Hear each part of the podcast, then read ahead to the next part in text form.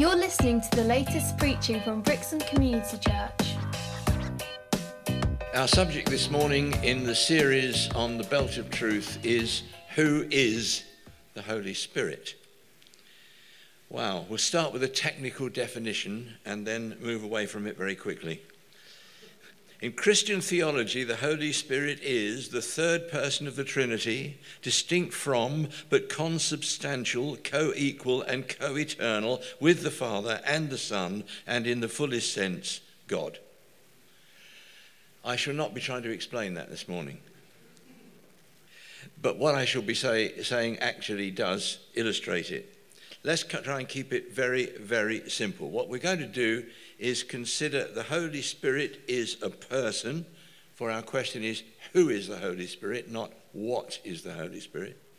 We're going to look at the fact that the Holy Spirit is God, and that the Holy Spirit is just like Jesus, and that the Holy Spirit is our helper. So let's begin with the Holy Spirit is a person despite the teachings of the Jehovah's Witnesses and other cults who try and tell us that the Holy Spirit is just an impersonal force, the Bible provides plenty of evidence for his personality. Now, in this short talk, I can't possibly cover all the ground, even on this one aspect. And I've got four aspects, as I've already told you. So what I'm going to do is simply mention my book um, The Holy Spirit An Introduction. Okay, so this is available if you're listening here and now from me after the meeting. Um, and uh, if you're listening online, you can get it through visiting www.davidpetts.org. And so there's much more on this whole theme of the Holy Spirit in this little book. And while I'm talking about books, uh, we're going to end up with the Holy Spirit as our helper. And my final point will be that He empowers us for service. And there's another little book which I've written, just a booklet, this one, A New Dimension. That's available from me after the meeting. Um, if you want a free copy of either of them, you can have one. If you prefer to pay me, I prefer that too. But we'll. All right, but both available uh, online. But uh, seriously, if you haven't got any money, I'm glad to give you one. That's fine. All right, so the Holy Spirit is a person. All we're going to do this morning is look at some verses which I think clearly show the personality of the Holy Spirit. Firstly, John 14 and verse 26. Jesus is speaking. He says, The counselor, the Holy Spirit, whom the Father will send in my name, will teach you all things and remind you of everything I said to you. What we're doing in these verses is looking at verbs that are used to describe the activity of the Holy Spirit, and we will see that they are personal activities. Teaching is done by a person. You may very well say, Yes, but you, I can read your book and then I'm being taught by the book. No, you're not. You're being taught by me through the book. All right. So teaching is done by a person, reminding is also done by a person. John 15, 26. He, the Holy Spirit, will testify about me. John 16 and verse 13, and this is really the big verse on this. When He, the Spirit of truth, comes, He will guide you into all truth. He will not speak on His own, He will speak only what He hears and he will tell you what is yet to come. So, guiding, speaking, hearing, and telling. And, you know, if people want to be awkward, they can say, well, a, a, map can guide you, and so on and so forth. Hey, but hearing is surely essentially something that only a person can do. And if you want to be really clever and talk about modern technology and sat navs and, you know, the fact that I can talk onto my iPad and it will type for me what I want to say or onto my phone, sure. But they didn't have those things in those days. So when Jesus said this, it was perfectly clear that when he talked about the Holy Spirit guiding and speaking and hearing and telling, he was talking about a person. And then look at Acts 13 and verse 2.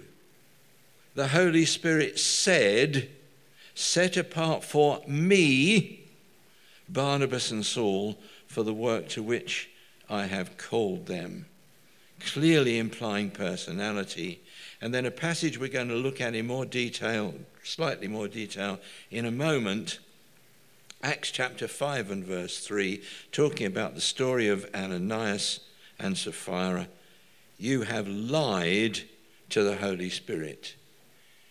You have lied to the Holy Spirit. Surely, surely, surely, all these verses indicate very, very clearly the personality of the Holy Spirit.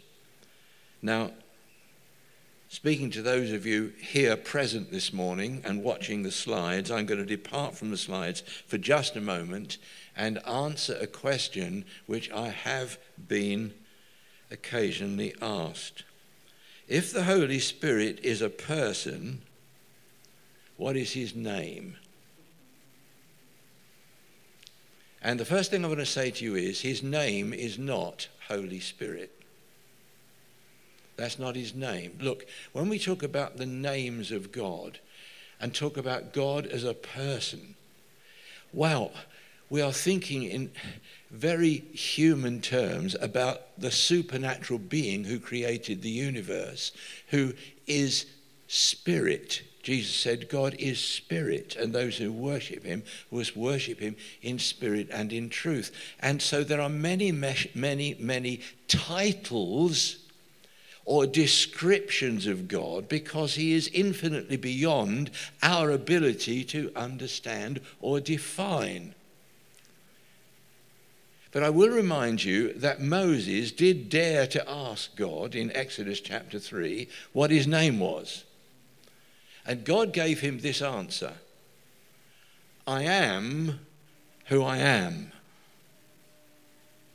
Which in a shorter form was simply, I am. Which, you know, when you start to try and work that out, you could come up with something like, He is the eternally self existent one. But I think I just prefer, I am. And that in the Hebrew comes through as Yahweh, or as the Old Bible used to express that, Jehovah. Okay, Jehovah is just another form of Yahweh. That's God's name and I want to say to you this morning it is na- the name of God the Father, it is the name of God the Son, and it is the name of God the Holy Spirit. What is the name of the Holy Spirit? It is I am. Because all three members of the Trinity are equal, they are all the I am. Is that making sense to you? So now, let me just say a little bit more about this and give you an illustration. If I am talking about the Prime Minister, nothing political in this, using Theresa May as an illustration, the Prime Minister is a title, it isn't a name. It's like the Holy Spirit. Her name is Theresa May. The Holy Spirit's name is Yahweh, I am. Now, you may say, oh, Jesus has a name. Yeah, but Jesus became a man. Jesus had to have a human name. That's why God the Son has a human name, and he's the only member of the Trinity who has a human name. So I trust that's making some sense to you. So if I am talking about the Prime Minister, I don't say Prime Minister, I say the Prime Minister. Or I may mention the name, Theresa May. If I'm talking to the Prime Minister, which is something I've never done, um, I might say Prime Minister. I wouldn't say the, the Prime Minister. Okay? So if you're talking about the Holy Spirit, you say the Holy Spirit. If you're talking to the Holy Spirit, fine, say Holy Spirit. All right. So that's my answer to a question that I do get asked, and it's a little bit complicated. And uh, hey, I'm quite sure that God is very gracious about all this. And, uh, you know, if we use it differently from what I'm saying, well, hallelujah anyway. Okay. So we've said the Holy Spirit is a person. Now then, going back to the slides, for those who have the benefit of looking at them, the Holy Spirit is God. Now let me take you back to the passage I just mentioned in Acts 5:3, where uh, Ananias and Sapphira lied to the Holy Spirit, showing the personality of the Holy Spirit. I mean, you can't lie to anything but a person. Same passage shows us the deity of the Holy Spirit. Let's just read the first four verses. Now, a man named Ananias, together with his wife Sapphira, also sold a piece of property. With his wife's full knowledge, he kept back part of the money for himself, but brought the rest and put it at the apostles' feet. Then Peter said, Ananias, how is it that Satan has so filled your heart that you have lied to the Holy Spirit? and have kept for yourself some of the money you received for the land. Didn't it belong to you before it was sold? And after it was sold, wasn't the money at your disposal? What made you think of doing such a thing? You have not lied to men, but to God. Now, just put verse 3 together with verse 4. You have lied to the Holy Spirit. Verse 3 Verse 4 You have lied to God. A very, very clear indication of the deity of the Holy Spirit. But there are other passages, of course. Luke chapter 1, verses 35 to 37. And here we have uh, the angel Gabriel talking to Mary in the Christmas story that we know so well. And uh, the, the angel has just told Mary she's going to have a son, and Mary says, How can this possibly be? I'm a virgin. And the answer is, The Holy Spirit will come upon you, and the power of the Most High will overshadow you. So the Holy One to be born will be called the Son of God. So, in other words, how is this going to happen? It's going to happen through the power of the Holy Spirit. But then the angel goes on to say, For nothing is impossible with God.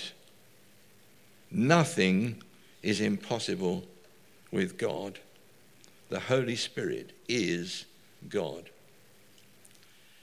Now, another way of showing the deity of the Holy Spirit is to ask the question well, what are the attributes of deity, which means, uh, you know, what kind of person is God? And then ask, well, what does the Bible say about the Holy Spirit? And I'm just going to go through this very, very quickly, but uh, in Genesis 1 1, God is described as creator.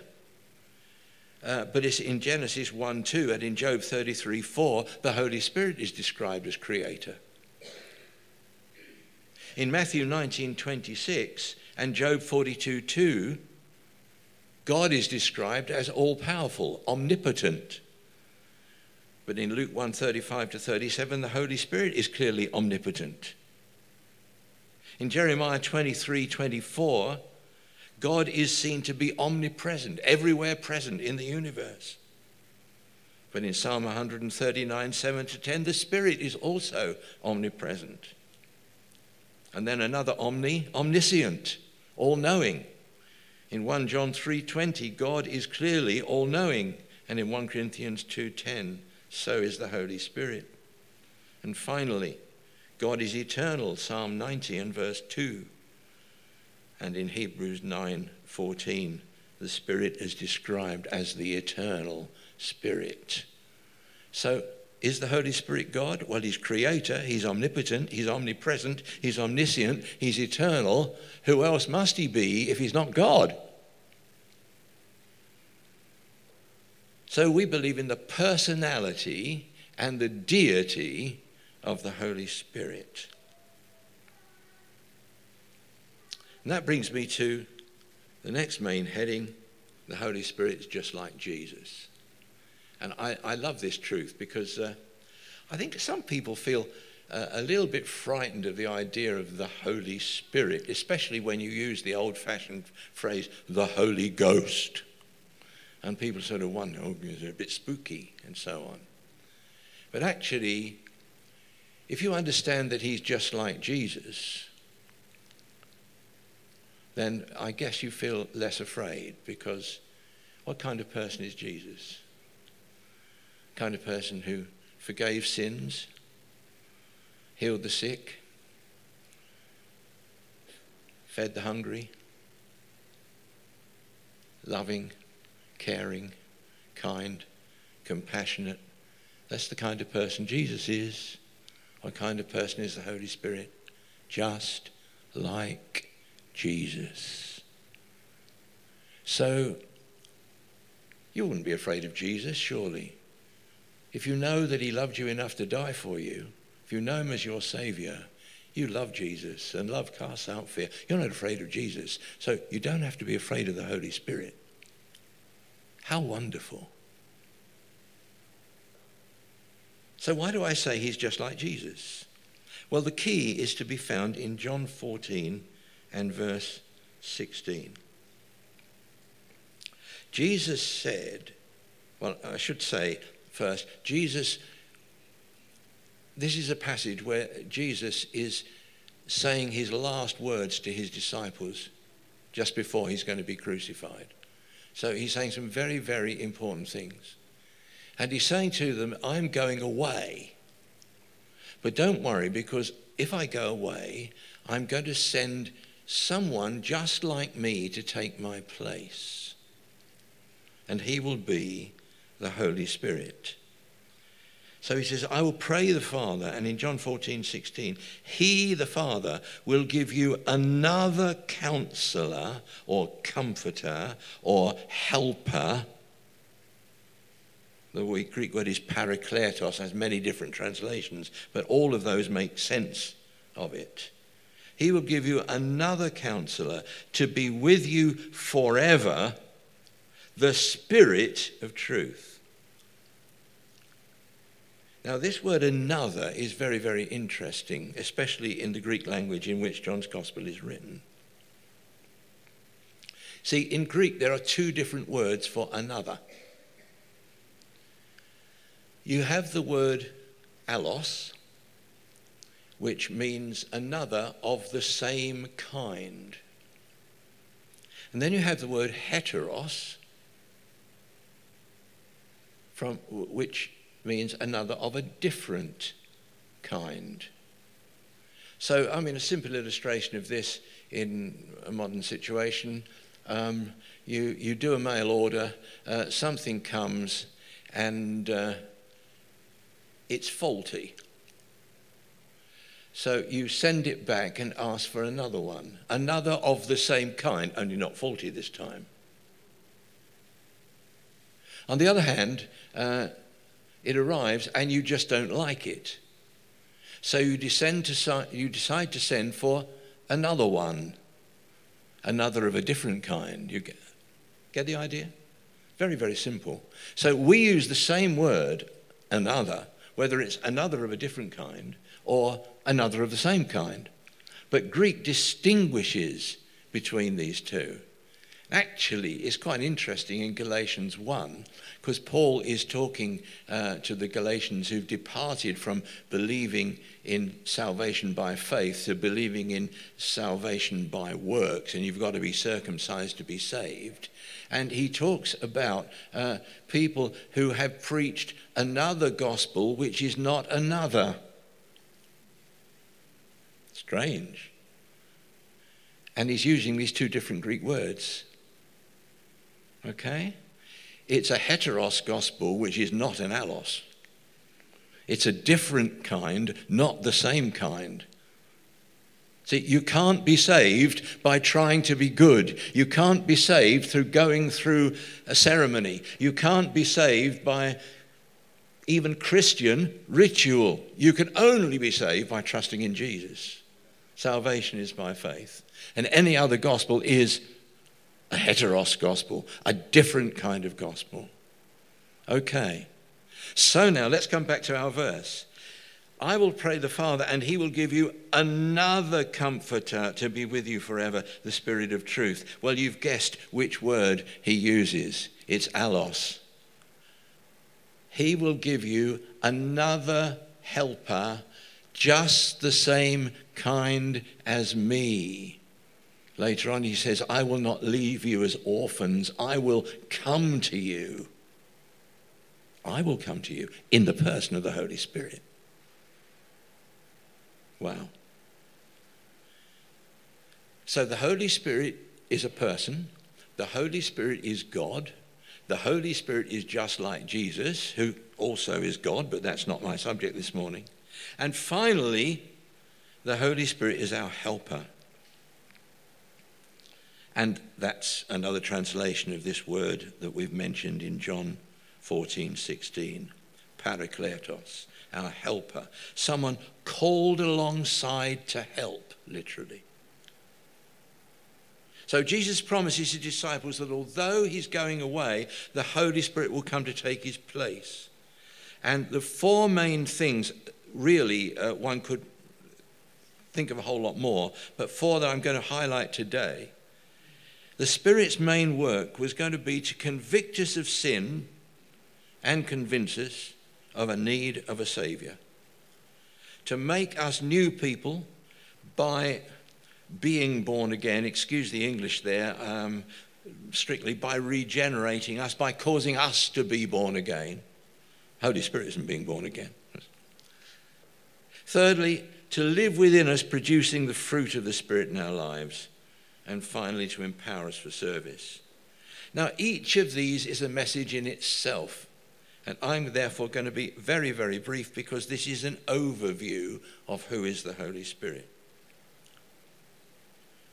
So, firstly, to convict us of sin and convince us of our need of a Saviour. John 16, verses 7 and 8.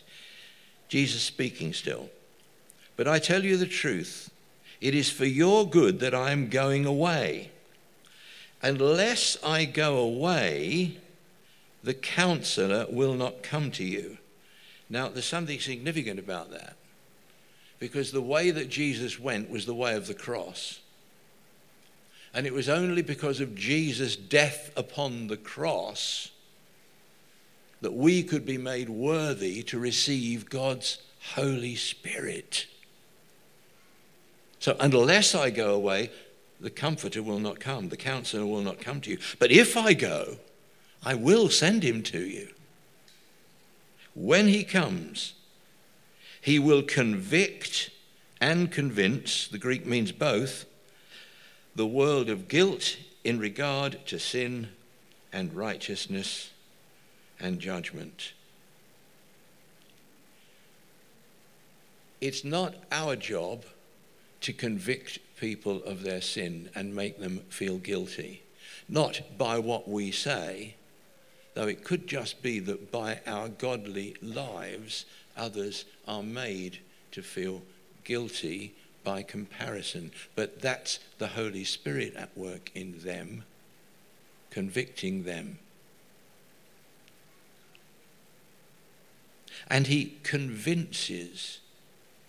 And I, I just like to relate this to Acts chapter 2 and the day of Pentecost. Because Jesus said, when the Spirit comes, well, when did the Spirit come? Acts 2, Pentecost. He will convince and convict. Well, there was this extraordinary miracle of the disciples all speaking languages they'd never learned, and the crowd understanding what they were saying. And they say, Hey, what meaneth this? What's all this about? What's the explanation? And some said, Well, they're just drunk. And Peter said, No, they're not drunk. It's only nine o'clock in the morning. But this is that which was spoken by the prophet Joel I'll pour out my spirit on all flesh, says the Lord and so on. And as a result of that, the people are convinced of the truth of the gospel. Because of this extraordinary miracle. And then Peter goes on, and he preaches Christ crucified. And the people are convicted, feel guilty, pricked in their heart. What shall we do? Peter replies, Repent and be baptized in the name of Jesus Christ for the remission of sins, and you will receive the gift of the Holy Spirit, for the promises to you. Yes. So you see, at Pentecost, there was a convincing and a convicting, all the work of the Spirit when the Spirit came.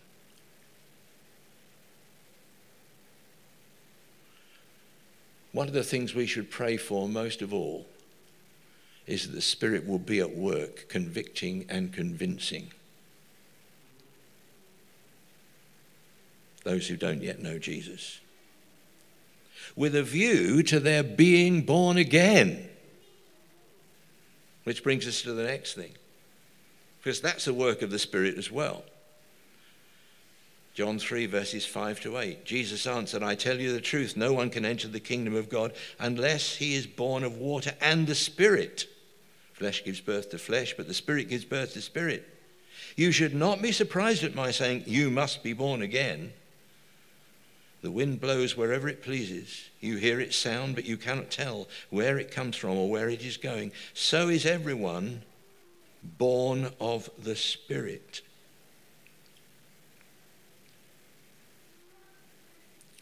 To a religious leader who was probably quite a good man, Jesus said, You must be born again.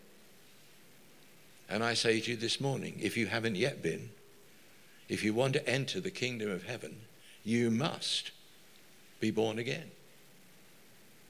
You must experience that transforming work of the Holy Spirit, which makes you a new person and changes you. How wonderful. All because Jesus died for you. And the Spirit came that you might be born again. And then, thirdly, the Spirit is our helper because He comes to live within us, producing the fruit of the Spirit in our lives. How wonderful. Galatians 5 18 and then 22 and 23. He says in verse 8, Paul says in verse 18, that if you are led by the Spirit, you are not under the law. And then in verse 22, the fruit of the Spirit is love, joy, peace, patience, kindness, goodness, faithfulness, gentleness, and self control.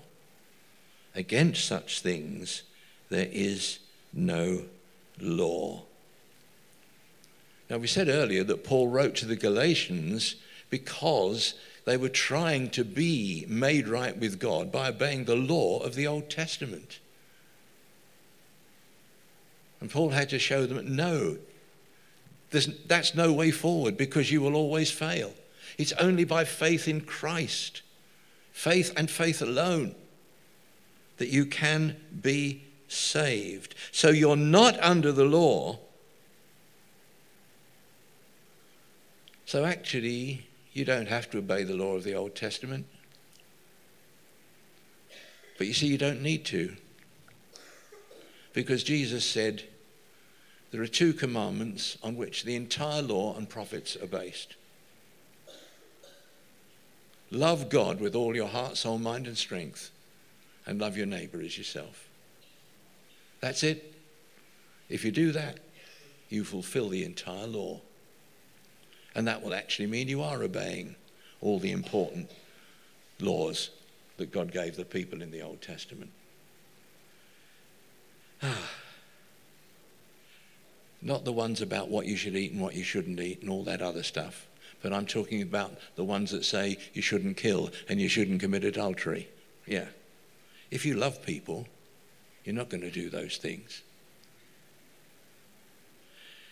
The Holy Spirit is at work in our hearts and our lives, seeking to produce love and joy and peace and patience and kindness and goodness and faithfulness and gentleness and self control. How wonderful. Are we resisting the Holy Spirit in any of those areas?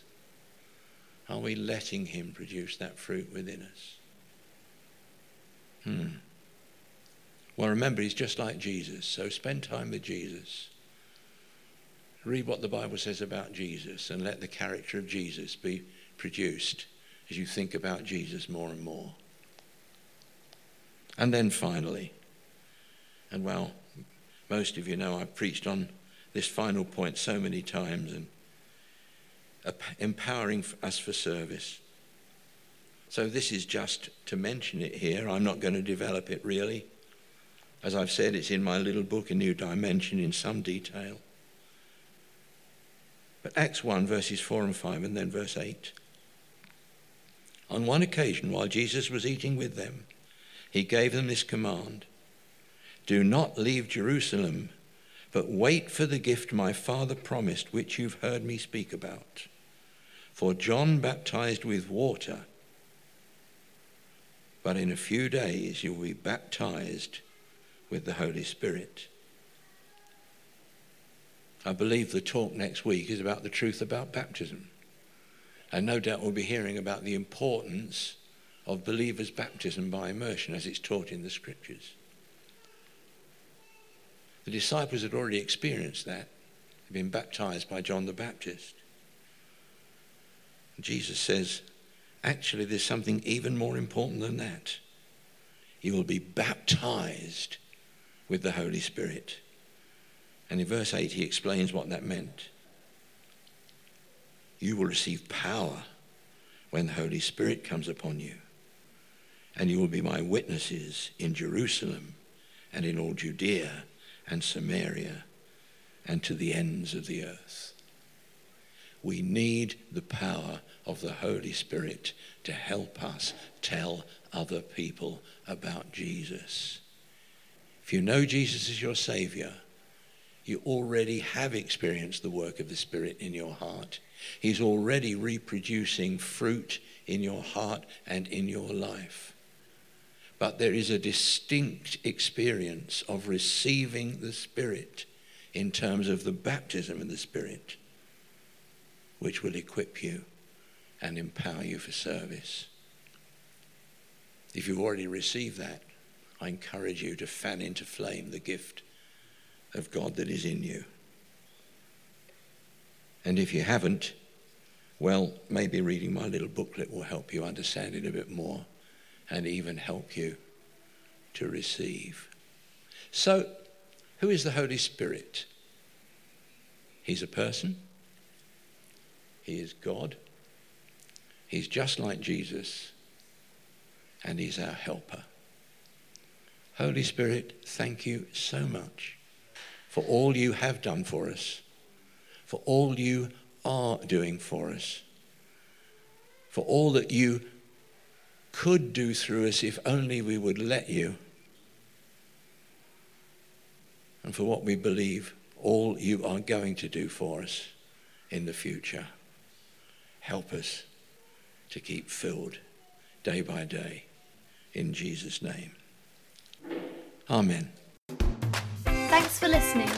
For more information, visit brixham.church.